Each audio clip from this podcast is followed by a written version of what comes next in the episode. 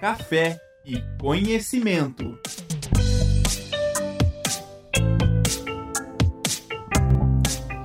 Olá, sejam todos muito bem-vindos a mais um programa Café e Conhecimento, uma parceria entre a Rádio Ninter e a Escola de Gestão Pública, Política, Jurídica e de Segurança.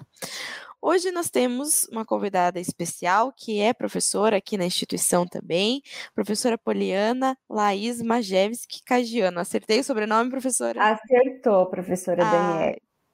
Então tá bom, seja muito bem-vinda, muito obrigada por ter aceitado o nosso convite. E o nosso tema de hoje é um tema novo, né? Uma lei que, que foi agora, uma lei nova do dia vinte e um de setembro de dois mil e vinte e dois, a lei número quatorze mil quatrocentos e cinquenta e sete, e ela institui o programa Emprega Mais Mulheres e altera a consolidação da lei, das leis do trabalho.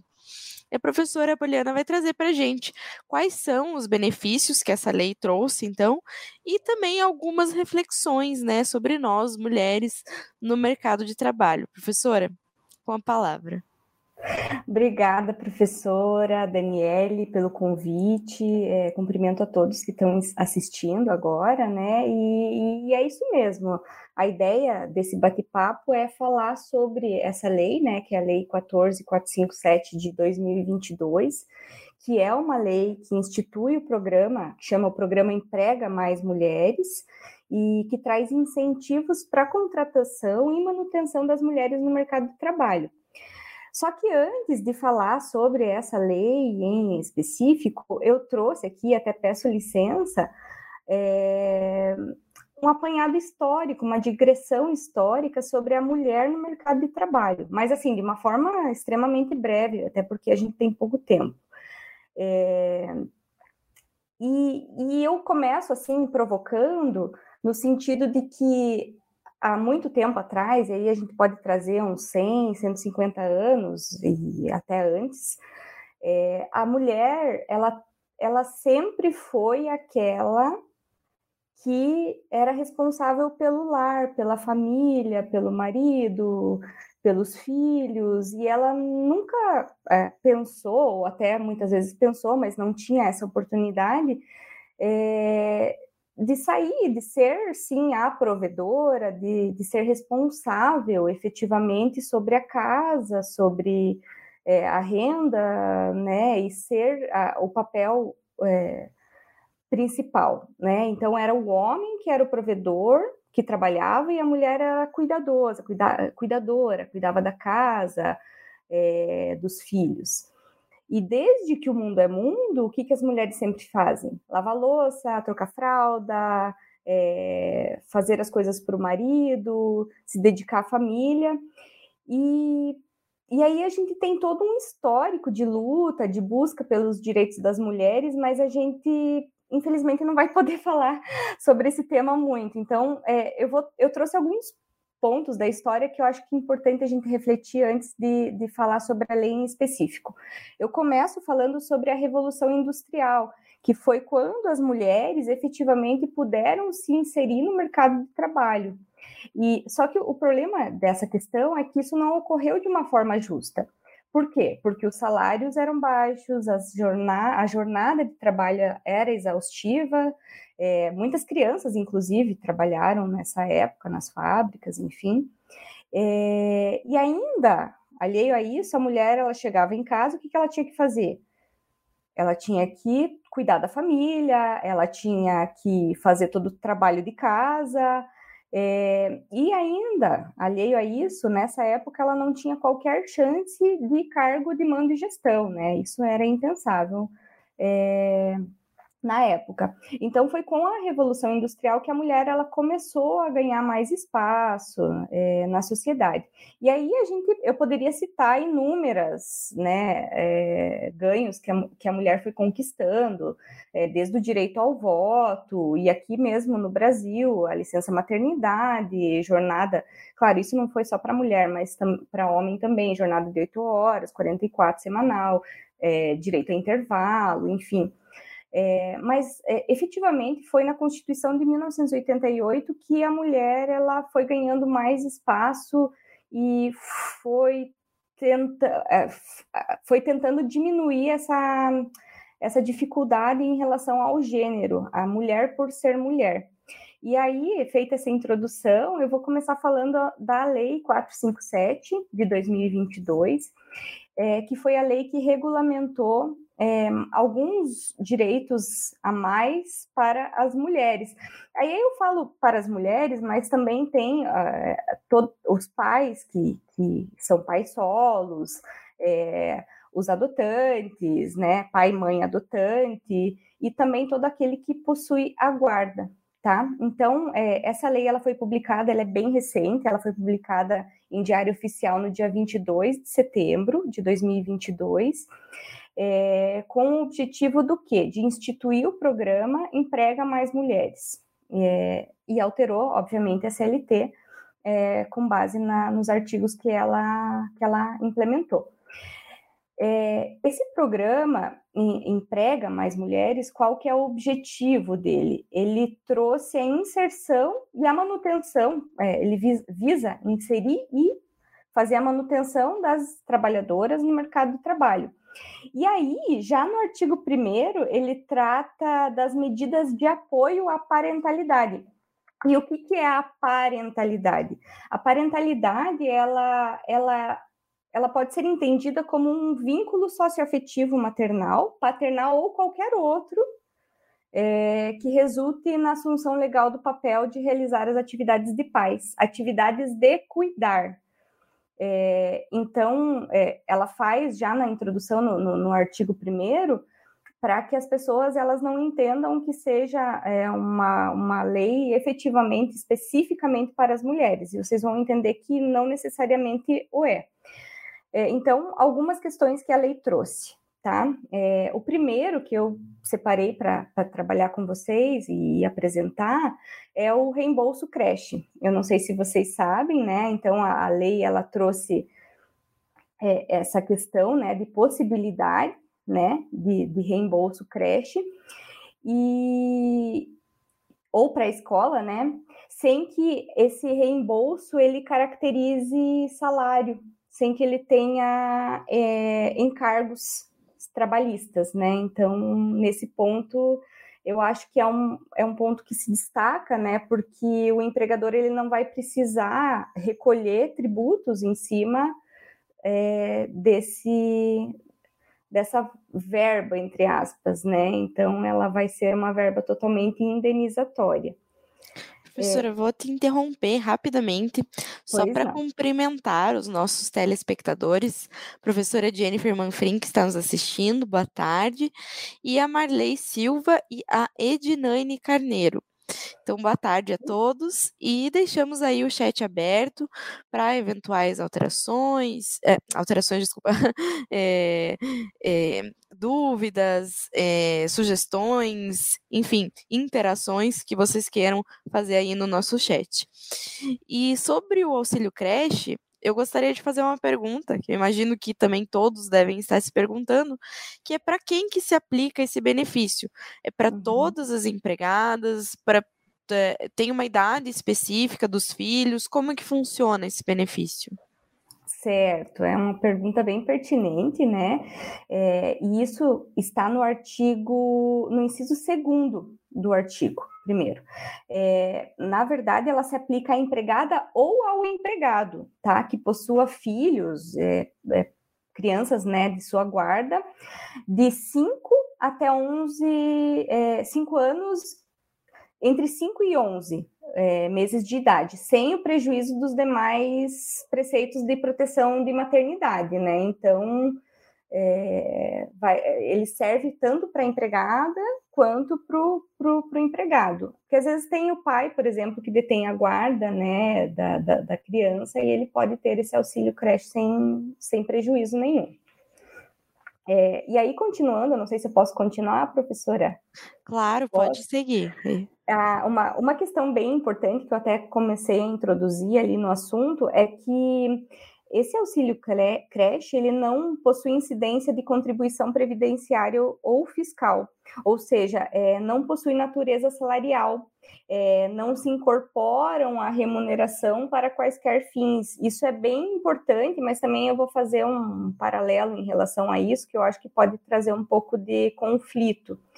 É, também não, não serve de base de cálculo para a F G T S. O meu receio com relação a isso é que os empregadores eles possam usar desse auxílio creche para mascarar salário. Então, por exemplo, assim, eu quero pagar um valor a mais para determinado empregado e eu vou botar isso aí como auxílio creche, por exemplo. Eu vou pagar lá mil reais a mais para empregado X e vou colocar como auxílio creche. Isso não pode, isso é uma fraude. Então, com relação a, essa, a esse questionamento, não, não pode ser feito. Professora, mas a lei ela não prevê um valor ou um limite do auxílio? Uhum. Como que funciona? É, então, essa lei ela é uma lei muito nova, mas é, ela prevê que isso vai ainda ser regulamentado pelo, por ato de, do Poder Executivo Federal, que vai estabelecer limites de valores, né, para a concessão desse reembolso creche e as modalidades de prestação de serviço aceitas, né? Então, eu acho que isso ainda vai, ser, vai dar muito pano para a manga, né? Ela, como a lei é muito nova, eu acho que está todo mundo assim, mais seguro em relação A, a essa questão. E, e aí, como é que funciona para fazer valer essa, o reembolso creche? Veja, pelo que a lei dispõe, primeiro que é, não pode ser o empregador falar assim, ó, negócio é o seguinte, vou pagar para você o, o reembolso creche. Não é assim, é o empregado que tem que querer e te, deve ser feito um acordo individual, acordo coletivo ou através de convenção coletiva de trabalho. É, não pode, é, por negociação verbal, muito embora muitos entendam que, que isso seja válido, mas o ideal é que seja feito por acordo individual, ou seja, faz ali um termo aditivo do contrato de trabalho e regulamenta essa questão, pegando também uma, um papel, uma declaração de ciência de que a empregada ou o empregado é, pleiteiam esse, essa questão do reembolso creche. É... E aí, uma outra questão, né, é, que, que também eu acho que é importante a gente é, falar, é, é a questão do, do local apropriado, que consta até no artigo quinto dessa lei, é, local apropriado para amamentação. A lei fala que as empresas com mais de trinta mulheres devem fornecer é, local apropriado para amamentação. Então, isso é uma coisa que assustou um pouco algumas empresas, né, porque às vezes não tinha, ou às vezes até nem tem como, né, fazer valer esse, esse direito que consta na lei, e, e vai acabar tendo que se adequar, né, então... É, eu fiquei pensando nisso, e se não tiver como? Então, uhum. Ela vai sofrer alguma punição, ela pode dizer que não vai fazer, como que funciona? É, então, a lei, ela fala que ela pode se, se desobrigar, né, de, de, de instalar esse local para amamentação, mas desde que ela implemente o auxílio creche, ou seja, esse auxílio creche, se ele for implementado, se ele for fornecido pela, pela empresa, ela pode se desobrigar em relação a isso, né? Se não for, provavelmente a empresa vai sofrer alguma punição, né? Aí é, um ou outro, ela tem que implementar. Pro, é, provavelmente vai, vai haver a regulamentação dessa questão ali pelo ato do, do Poder Executivo, né? Então, isso ainda a gente não sabe, assim, com maiores detalhes. Uhum. E aí, até continuando, né, também a seção dois da lei, que eu achei interessante, né? Ela fala sobre o papel do SESI, SESC, né? Que são ali as... É, as instituições, né, que eles vão poder manter é, instituições de educação infantil destinadas aos dependentes dos empregados e empregadas vinculados às atividades que eles fizerem. Então, é, facilita um pouco em relação a isso, né? Então, também é uma questão que é importante colocar em relação é, a essa lei. É, e aí... Oh, Desculpa, professora. Não, eu ia perguntar o seguinte... Existem algumas empresas que elas já têm é, alguns programas, né, tem acordo coletivo ou convenção coletiva, e às vezes pode ser que seja até mais benéfico do que o que dispõe a lei.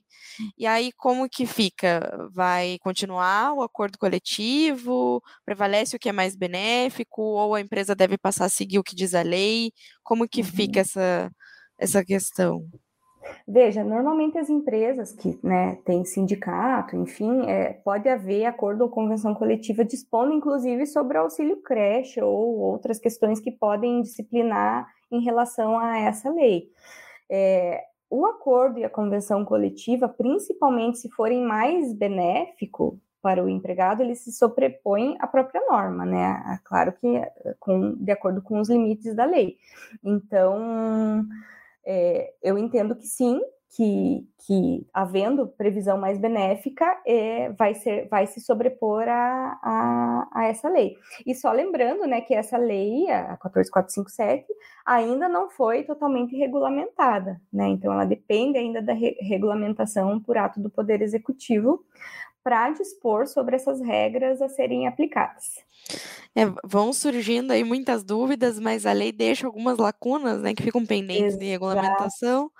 Exatamente. E a gente só vai saber no, futuramente, né, no, no dia a dia mesmo da aplicação da lei, né? Isso, exatamente. E aí, continuando, é, o capítulo três, ele fala sobre o teletrabalho, que é uma questão também que, que veio através dessa lei quatorze mil quatrocentos e cinquenta e sete, que fala da priorização de vagas relativas a teletrabalho, trabalho remoto ou trabalho à distância para as empregadas e os empregados com filho, enteado ou criança sob a sua guarda, é, com até seis anos de idade. É... E, bem, e também é, criança com portador de, de, de, de deficiência e sem limite de idade.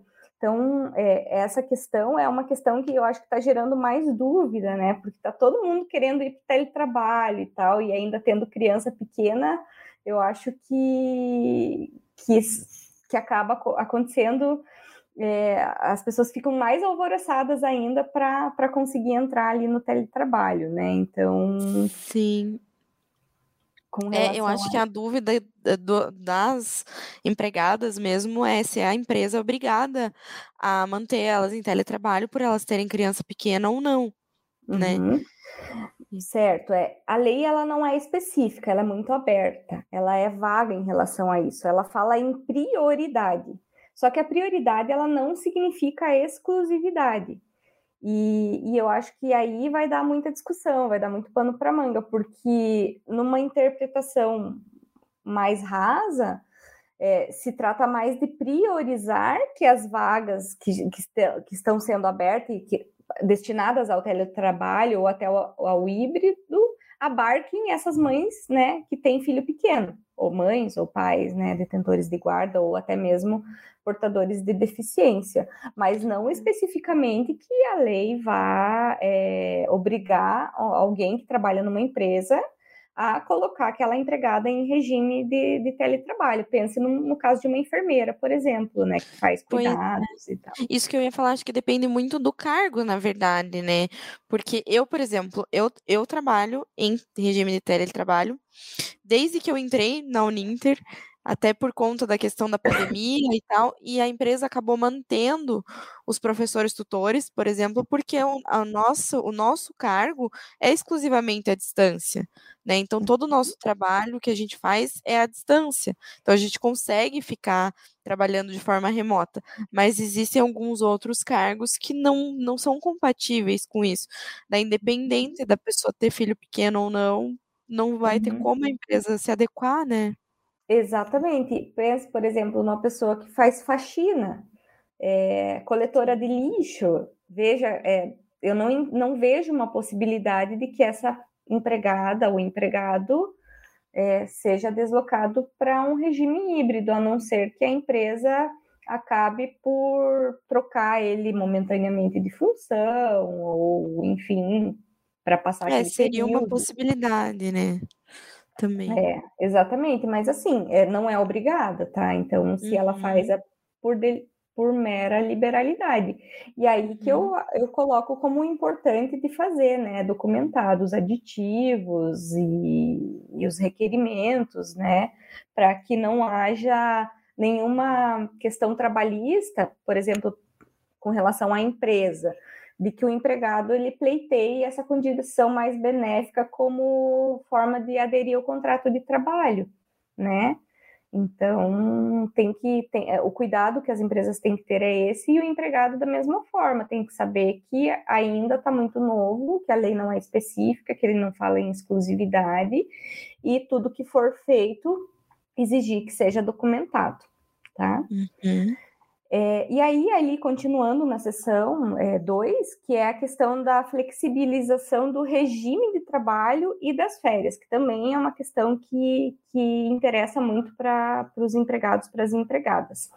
E essa seção, ela prevê algumas medidas, e, e como o tempo é curto, né, são, essa lei ela é uma lei grandinha, é, ela prioriza essa flexibilização para quem tem filho, enteado ou pessoa sob sua guarda até seis anos de idade ou com deficiência, tá?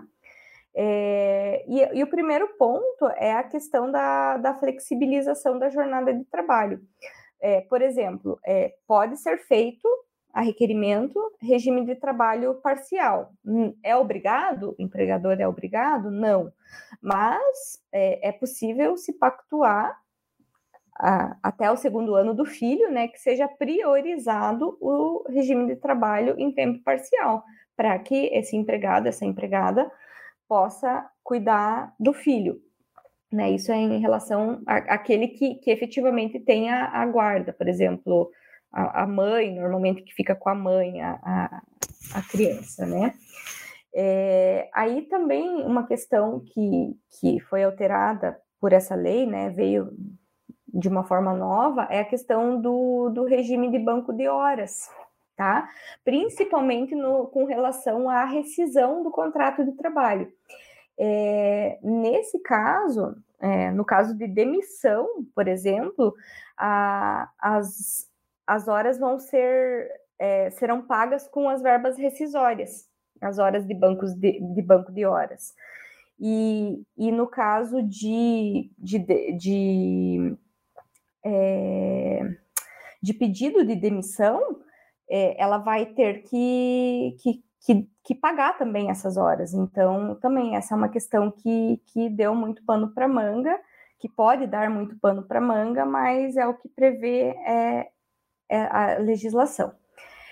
Aí, ela abre também a possibilidade em relação à jornada de doze por trinta e seis, não é sempre que pode ser feito, não é toda a empresa que tem, mas na empresa que tem é, a criança, a, a mãe, por exemplo, ela pode ficar mais tempo com a criança trabalhando numa jornada doze por trinta e seis, então se tiver uma vaga para doze por trinta e seis, pode ser priorizada essa jornada de trabalho.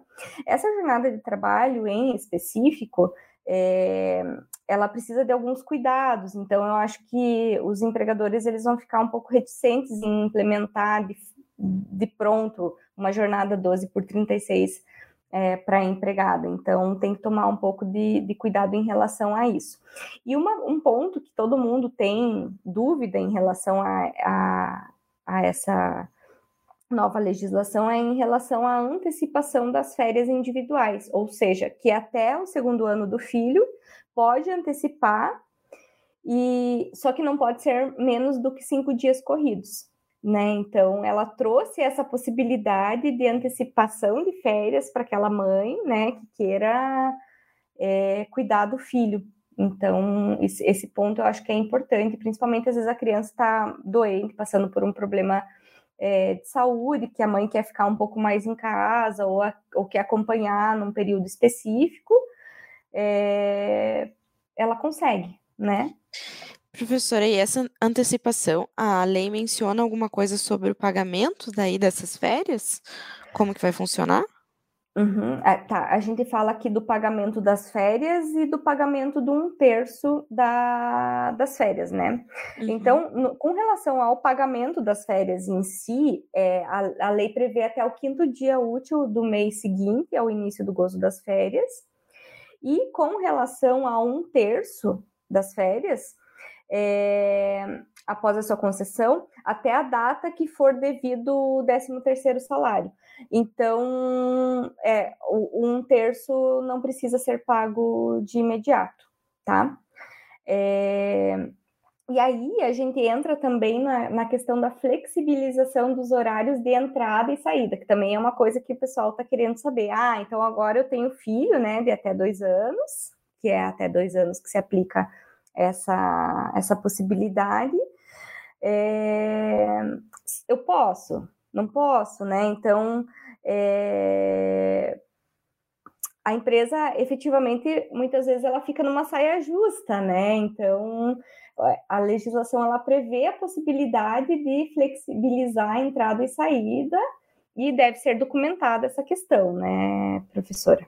Então... Mas é aquela mesma, segue naquela mesma linha, né? Não é obrigado a empresa a flexibilizar, né? Ela tem essa possibilidade, mas não é obrigatório. Exatamente, a empresa ela não é obrigada a flexibilizar, mas ela pode flexibilizar, está abarcada na lei ela flexibilizar. E, e assim, claro, a empresa ela vai ter que avaliar, por exemplo, assim, a, a atividade permite que eu flexibilize, é, por exemplo, uma loja que tem entrada e saída, que fecha, enfim, são N fatores que a empresa tem que avaliar.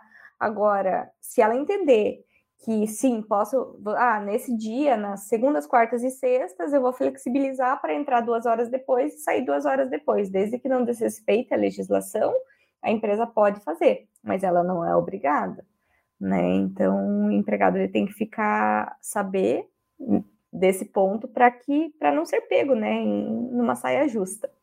E aí, o formato dessa... dessa flexibilização, inclusive de jornada, é sempre por, desculpe, acordo individual, acordo coletivo ou convenção coletiva de trabalho. Ah, orienta-se sempre a ser documentada, e a lei é bem específica nisso, ela, ela prevê. Ah, muitas vezes, na legislação trabalhista, alguns temas eram permitidos através de convenção ou acordo coletivo de trabalho. A lei aqui abre a possibilidade de... de fazer acordo individual, que daí já facilita um pouco mais o empregador de não ter que envolver sindicato para fazer essa, essa possibilidade, né? Então, eu acho que funciona nesse sentido e, de fato, para a lei ter a, uma efetividade maior. E aí, a gente vai tratar também do, das medidas para qualificação de mulher, das mulheres no mercado de trabalho. É, o que, que diz a lei sobre isso? Isso está no capítulo da lei e fala que as empresas, a pedido, a pedido da mulher, elas podem suspender o contrato de trabalho para que a mulher possa se qualificar, ou seja, é, por um certo período de tempo, né, o contrato de trabalho ele fica, ele fica estagnado, suspenso, para que a mulher possa obter qualificação. Isso também acontece mediante requisição, tem que ser formalizado, ou seja, a empregada tem que pedir, tem que ser formalizado por acordo individual ou coletivo. É, ela vai receber bolsa para essa qualificação e ainda o empregador ele pode pagar uma ajuda compensatória mensal sem que isso caracterize natureza salarial. Então, esse é um ponto bem importante que, que, que trouxe é, para facilitar que a mulher ela não, não fique estagnada, a mulher com filho pequeno, né, ela não fique estagnada por conta dos seus filhos, né, o empregador ele está dando essa possibilidade de ela crescer, de ela se desenvolver, de ela fazer esses cursos. Nesse né? caso, é só para mulheres com filhos pequenos, não é para empregadas em geral? É...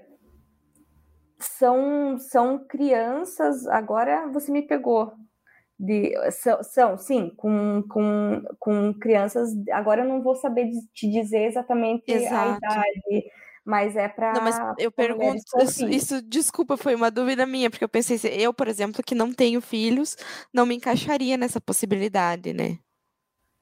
Provavelmente. Eu, salvo engano, eu posso confirmar na sequência, mas eu acho que se aplica a todas as mulheres.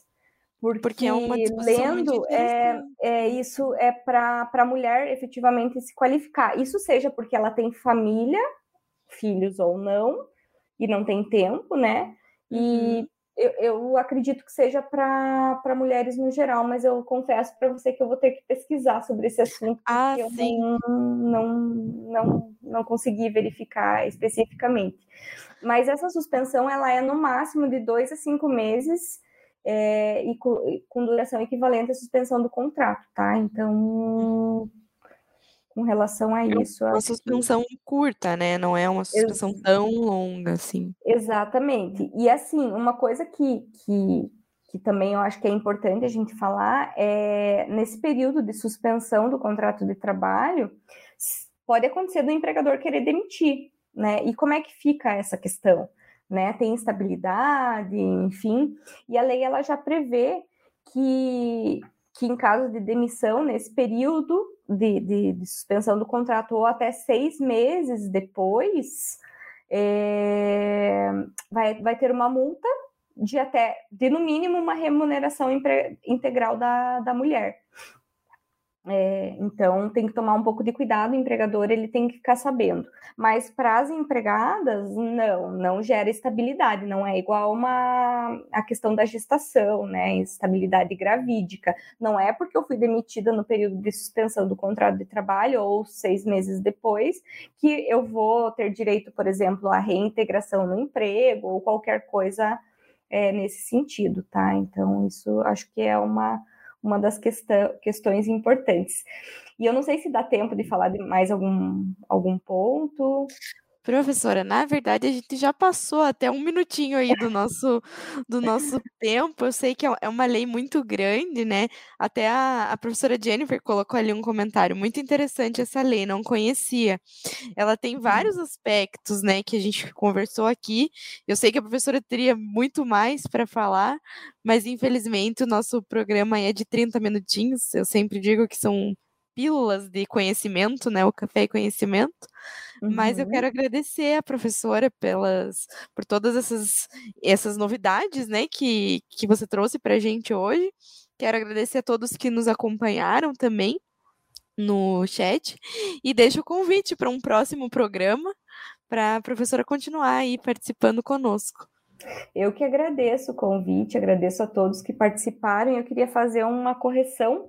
A hora que você me perguntou em relação ao auxílio creche, não é meses, é anos, né? Então, ali as crianças em idade até pré-escolar, tá? Então, não é só a criança com, com meses, é, são, sei, acho que seis anos ali que você me perguntou.